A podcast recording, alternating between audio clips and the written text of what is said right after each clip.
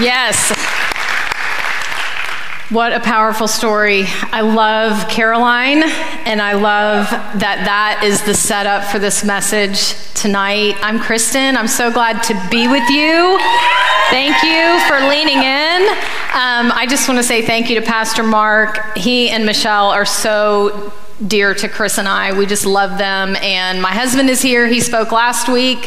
Um, yeah. And uh, we're just so excited that we get to do this together, back to back, to be with y'all and speak in this series. Just wanted to say thank you because I'm so privileged to be with you. I love this generation. I love what God is doing here. And um, I've been at Grace for 28 years. I've been on staff for 13. I love talking about freedom. This is my passion. This is my lane.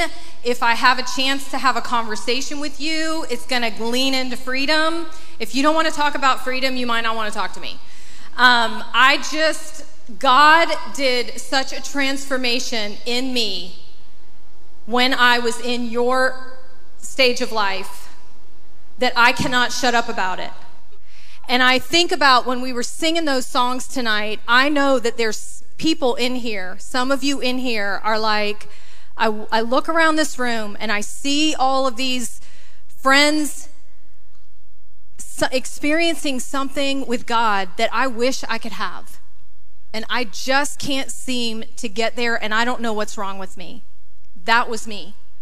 I was a young mom. I had gotten married. I was in ministry, and I'm like, God, there is something between us, and I don't know how to break down this wall. I have done all the things. I have said all the prayers. I have gone to the altar and put my little thing down. I have done it a million times. I don't know what's wrong, and I need you to answer. And I want to tell you that He is the champion.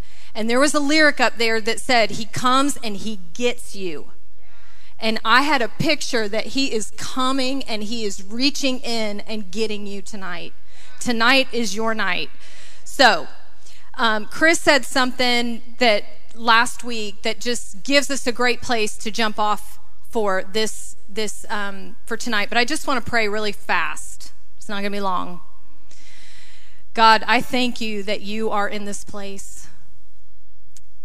God, that we lift up your high and holy name.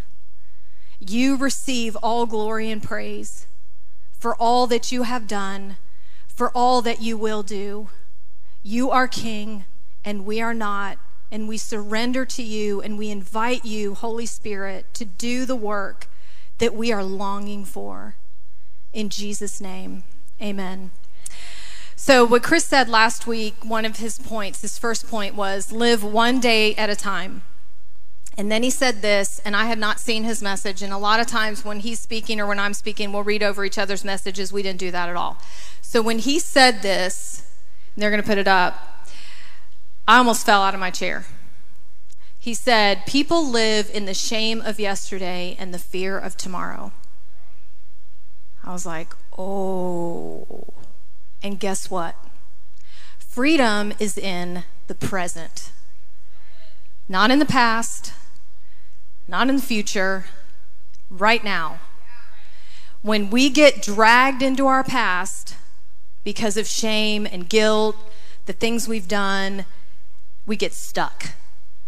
Or we get stuck fearing tomorrow and what's going to happen and how we can try to avoid, you know, what what is coming down. How do I make sure I don't make a wrong decision? How do I make sure I don't let you know the the history repeat itself? I don't want to be like my parents. I don't want to be like my siblings. I don't want to be like what I see everyone else experiencing. I don't want to be who I am right now. How many is that? That's you.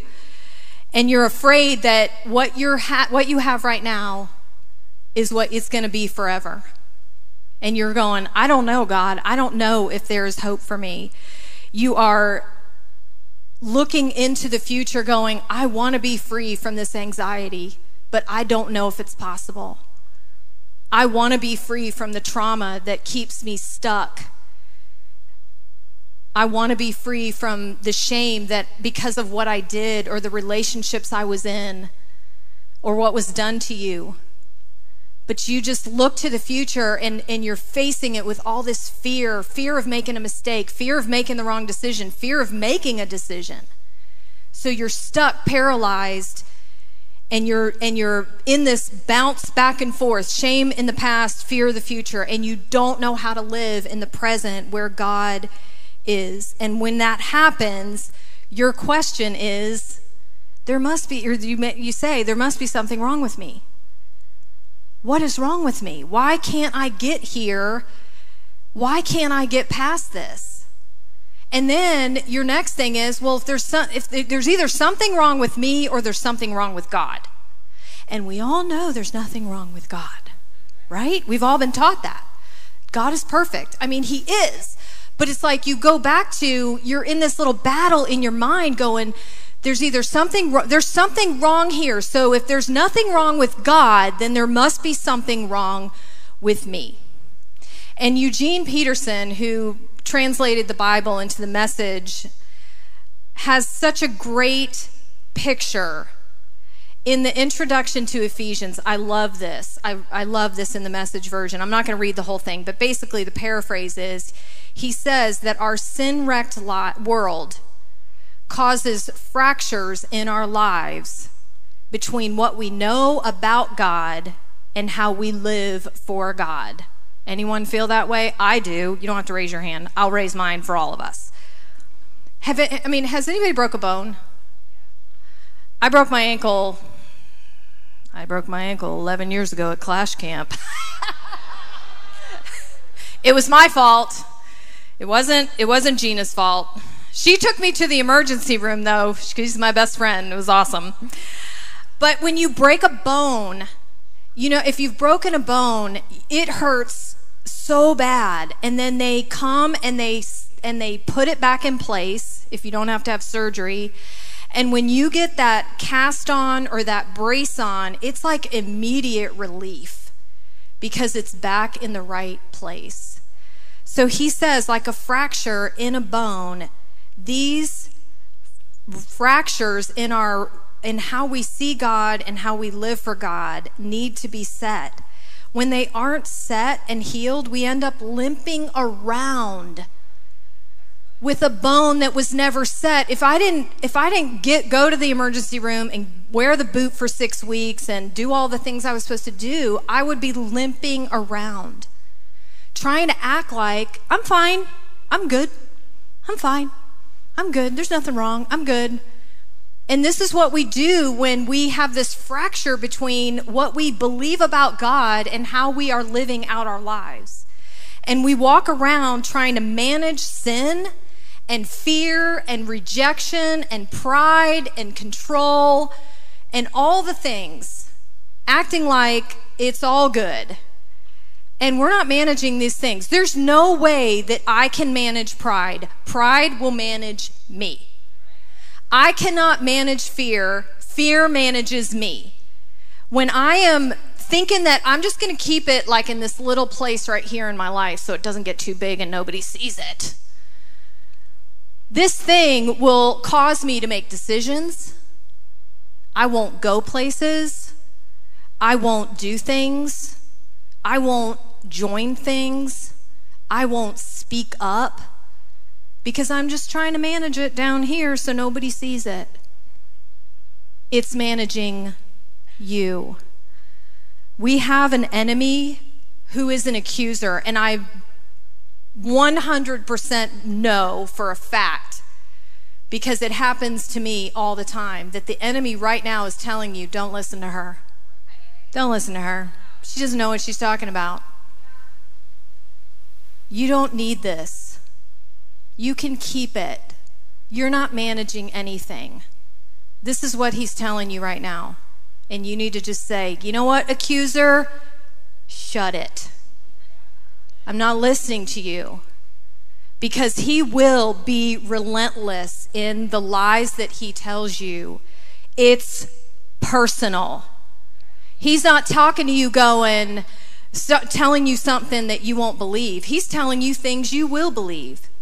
He's telling you things that you look at your past or you look at your relationship history and you're like, yep, it happened there, happened there, happened there, probably going to happen in here too. That's what he's telling you. Same thing that you've been doing, you're going to that's what you're going to get. That's what you deserve. That's what you're worth. You did this, so this is what you're worth. That's what he's telling you. It's personal. He's not general, he is personal. He knows the target that is going to hit you and paralyze you. But you know what? We found out. We learned some things. And we're coming after him. And he does not get to go any further. We're drawing a line. We're drawing a line. And the line is tonight. I'm going to take you to Genesis 3 because you know you might wonder, well, where did this all get started? You've probably heard this passage many, many times. Uh, Genesis 3, chapter, or chapter 3, verses 1 through 5. It says, The serpent was the shrewdest of all the wild animals the Lord God had made. One day he asked the woman, Did God really say you must not eat of all the trees in the garden? And she said, Of course he said we could eat of the trees of the garden. The woman replied, It's only the fruit from that tree in the middle that, in, that we're not allowed to eat. God said, You must not eat it or even touch it. If you do, you will die. So the enemy comes back and says, You won't die. Doubt. God knows, this is what he said to her God knows that your eyes will be opened as soon as you eat it, and you will be like God, knowing both good and evil. So I want you to go back to that. Your eyes will be opened. You will be like God. This is what the enemy does. He doesn't say, worship me, he says, follow me. You can be God in your own life. You can make your own decisions. You don't need to surrender that thing. You don't need to do it the way the Bible says it, the way God's word tells us to live. You can do it however you want. You can be your own God. Or make someone else God in your life. He doesn't say, he doesn't want you to worship him. He knows you're not going to fall for that. It's ridiculous. He says, Follow me. Isn't that interesting? Because Jesus says, Hey, follow me. And then he lays down his life for us. And the enemy is saying, No, follow me. You can be your own God. And you need to know what God knows because you know God's holding out on you.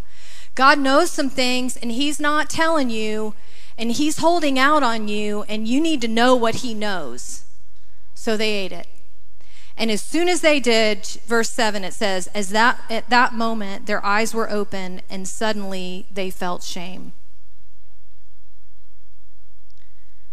fear and pride and shame come in. And everything that you're dealing with anxiety, depression, rejection, fear, pride, control, all of it it's all rooted in fear and pride. And they're friends, and they always work together. I did not know this until probably five years ago. They always work together. And this is how you see that working together. Pride is, I want to be like God. I want to be God. And fear is, God's holding out on me and He's not telling me something, so I need to know what God knows. He's not, the devil is not an idea, He is real. He didn't go away after the garden, after this little scene in the garden. He didn't go away after he tempted Jesus in the wilderness. And now we just get to live on earth and, you know, we don't have to deal with him. He is real and he is personal about how he comes after us. He is act- actively working against you. He is trying to distract you, harass you, annoy you, oppress you, interrupt you, interrupt God's plan for you. And you may be sitting here thinking, well, he already interrupted the plan that God had for my life because I did this thing and now I messed up. Mm-mm. Nope. That's canceled. Talk about cancel culture. We're about to cancel him. So, Some of you might be thinking, well, see, hmm, I just ignore the devil and he ignores me. He's not ignoring you. He is not ignoring you. And some of you, he's telling you, oh, don't go there, because if you do, then I really won't ignore you. He's trying to intimidate us into thinking we don't want to deal in this stuff because then it's just going to get worse. I literally was talking to someone today who is stepping out into ministry and she said every time I step out there's something that happens in my family. I said, "You know that that he has no authority over you. He's just trying to intimidate you. Put him in his place." So, I want to go over a few things that you need to know because you might be sitting here thinking, "Well, I'm a Christian. I does that mean I can be possessed? What does all this mean? No. When you say Jesus is Lord of my life, and some of you right now who do not have not said this, you can just say this with me. If you're thinking, I don't know Jesus and I'm freaking out right now with what she's talking about when you say, Jesus, you are Lord of my life, you are the only way to the Father, and I surrender my life to you, and I want you to guide me and be my Savior. When you say that, He purchases you with His blood by your choice. And possession is ownership, and you cannot have two owners. Jesus owns me. Devil, you can't touch me because Jesus owns me. However, you can be oppressed, harassed, you can be annoyed, whatever word you want to use to describe it. You can have a strong hold in your mind when you become a Christian, when you say that prayer and you say, I want to follow Christ. When you do that, He he is going to do everything he can to try to trip you up, but he cannot touch you. He cannot touch you. But when you when when that happens, when you say that prayer, your spirit is sealed with the Holy Spirit. But your body and your mind are not. When I have a broken ankle and I and I pray that prayer and say, "Jesus, I want to be born again. I want to be made new in you. My ankle is still broken. Hello. I still have to change my thoughts. I still have to change my actions. I have a part in this. So you can have a stronghold that builds up in your mind. And I'm, yeah, it's like brick by brick this we say oh the, the enemy has no power he has no authority but every time we agree with a lie that he tells us and we act on that he's just putting a little brick around his little castle that he's building in my mind. He's just making a little castle and he's holed up in there going don't see me. I'm not here. That's what he's doing. But you can have those strongholds in your mind and the spirit of fear and pride affect your peace. They're holed up in this little fortress, affecting your peace, your joy. They're impacting your relationships, your decisions. And you may feel like, like I said before, that you're disconnected from God. You may feel like there's a weight on you that you can't get out from under you're doing everything you can. You're getting up in the morning and you're reading your Bible and you're you have your small group and your accountability group and you're in community, but you're like, I don't know, I just feel like I can't come under this weight. I don't know what's wrong with me. And the enemy keeps telling you, but you did this. And so you go back, you're like, okay, well, let me repent again and then you repent and instead of moving on he's like yeah but you did that. And you're like oh wait i got to go back here and repent again. And then he says but you didn't forgive that person. You're like oh yeah i got to go back here and i got to forgive that person. And you start walking on. He's like yeah but you didn't forgive them. And you're like oh i got to go forgive that person again. And it's the same prayer over and over and over and over. And what you need to do is say, I'm forgiven and I have forgiven. So get lost. I'm moving on. But he does this to us to try to keep us stuck. and try to keep us from walking in the freedom that God has for us. Some of you have been through things, you have experienced things that were not your fault, but the enemy has made it your problem. I'm going to say that again. You have experienced things.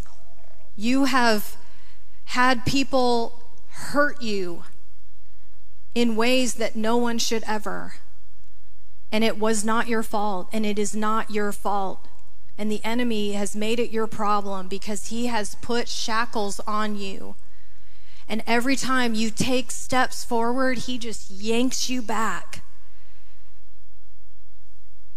And you don't have to live like that.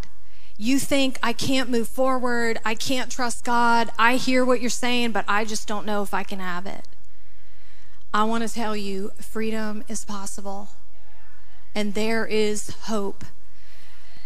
There's a few verses I want to go over. Um, 2 Corinthians 3:17 it says for the Lord is the spirit and wherever the spirit of the Lord is there is freedom. Hey, that's in the Bible. Where is the spirit of the Lord? He's in me. He is in you. So wherever He is, there is freedom. So whatever the liar is telling you right now that you, if you tell someone this thing that you have been afraid to tell anybody, if you do that, you're going to be rejected. They're going to label you. You're going to be judged. Don't don't say it because he doesn't want you free. And he's also telling you, you're going to have to stand up on the stage and tell the whole room. That's not true. I get so worked up because I just get so ticked off at him. I just, I don't know if you can tell. But the message paraphrase of that verse, it says, and when God is personally present. And I want to just say, God is personally present. He's personal and he's present. A living spirit, that old constricting legislation is recognized as obsolete. The enemy works like a little attorney. He's got his little court system and he's like, oh no, you let me in because you agreed here. So we're about to break up with some stuff. But he works when you give him a legal right to be there because you speak it out with your words. Or you open the door by what you watch, or what you listen to, or what you read. And you're agreeing, and he's like, You gave me a right to be there. But we found out. So he's got to go. So we're breaking up. We're breaking up with thoughts we're breaking up with relationship patterns we are in. We're breaking up with habits. We're breaking up with striving. We're breaking up with addictions. We're breaking up with things that you're arranging your life around, lies that you have built your identity on, the shame and blame cycle. When you feel that shame and he yanks you back, and then you just point your finger and blame, which you have a right to, but it's not doing anything for you, it's not helping you. The most, in my story, I broke up with insecurity when I was in high school because I was so desperate from being rejected and dealing with this thing that was not really true. I broke up with fear in my 20s when it was waking me up in the middle of the night telling me, You're going to come home and your husband's going to be dead. Because it happened to my mom. Remember when I said he's going to look at stuff in your past and say, See, it happened there? He's personal. He was personal about his attack on my life to paralyze me with fear and keep me wrapped up in trying to pray against everything he was telling me he was going to do that I'm like, oh God, please don't let that happen right there. Please don't let that happen right there. And all I'm doing is focusing on fear. I broke up with pride. I didn't even know I had it. Here's the clue we all have it. Um, but judgment. I was praying for someone and I was like, oh, I think God just laid that on me. He was like, that's you, Kristin. And then he started showing me how I was judging, and I was, it was so ugly that I was crawling to my knees in the morning saying, I don't want this anymore, God. We don't even realize what we're doing. But the most monumental mark in my freedom journey was when God revealed to me what this crack in my, my foundation was. And when I say that, it was that thing that was keeping me from God. It was like I could just, I could feel like I knew his voice, but I just could not seem to get past this threshold. And I remember I had said all the prayers, I had done all the things, I had re- repented and surrendered and renounced and all the stuff. I had all my small group over who are here tonight. And I was like, okay, girls, like, pray for me. I need you to pray for me. And they're like, uh, we don't really know what to do, Kristin, because we're not we're not hearing anything. I'm like, God, I need you to heal me. I'm asking you to heal me. And he did. And when he did, he showed me that I had built my life on the lie of less. That I am different and different is bad and broken and less than. And it didn't matter who I was around or what opportunity I got or what victory I celebrated, there was always this lie of less. You get less, Kristin, because this happened to you. You get less because you did this. And I didn't even realize that I had built my life for 30 years on less, thinking that I, everyone else could have it, but not me. And God came in and He lifted things off of me and broke things off of me and showed me out the way out. And then one, little by little, He started speaking to me and showing me how to dismantle the thoughts that I had built up in my mind, the little fortresses that are called strongholds that keep us stuck and keep us being dragged back to our past and keep us in fear of the future so that I can stand in front of you today and say, There is a way out, and He doesn't love me any better than you. I'm not special. He loves us all the same. And what He did for me, He will do for you. We lead freedom, um, and we're in our, we're about ready to have our freedom encounter this weekend. And some of you have been through freedom, so you know what I'm talking about. We don't have to wait for that. We're not going to wait for that.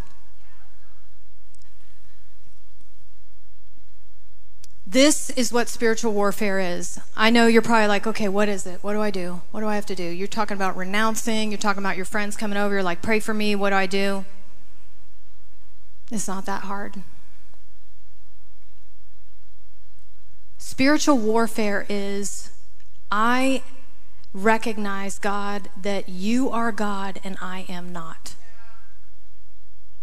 First step surrender. Second, I repent. I repent of my pride and fear. I forgive everyone who has hurt me, who has wronged me, who I have a right to hold on to things. I release my right and I release them from my judgment. And I have a right to judge them, but I release it because I am not God. You are God, and I am not. And I invite you, Holy Spirit, to come in and clean up. I don't want this anymore. I'm tired of it. When I choose to break up, what I'm doing is I'm breaking the agreement and the invitation that I gave to the enemy to be there. And then God comes in and he sets me free. That's what I have to do. That's all you have to do. Anybody want to go through a breakup tonight?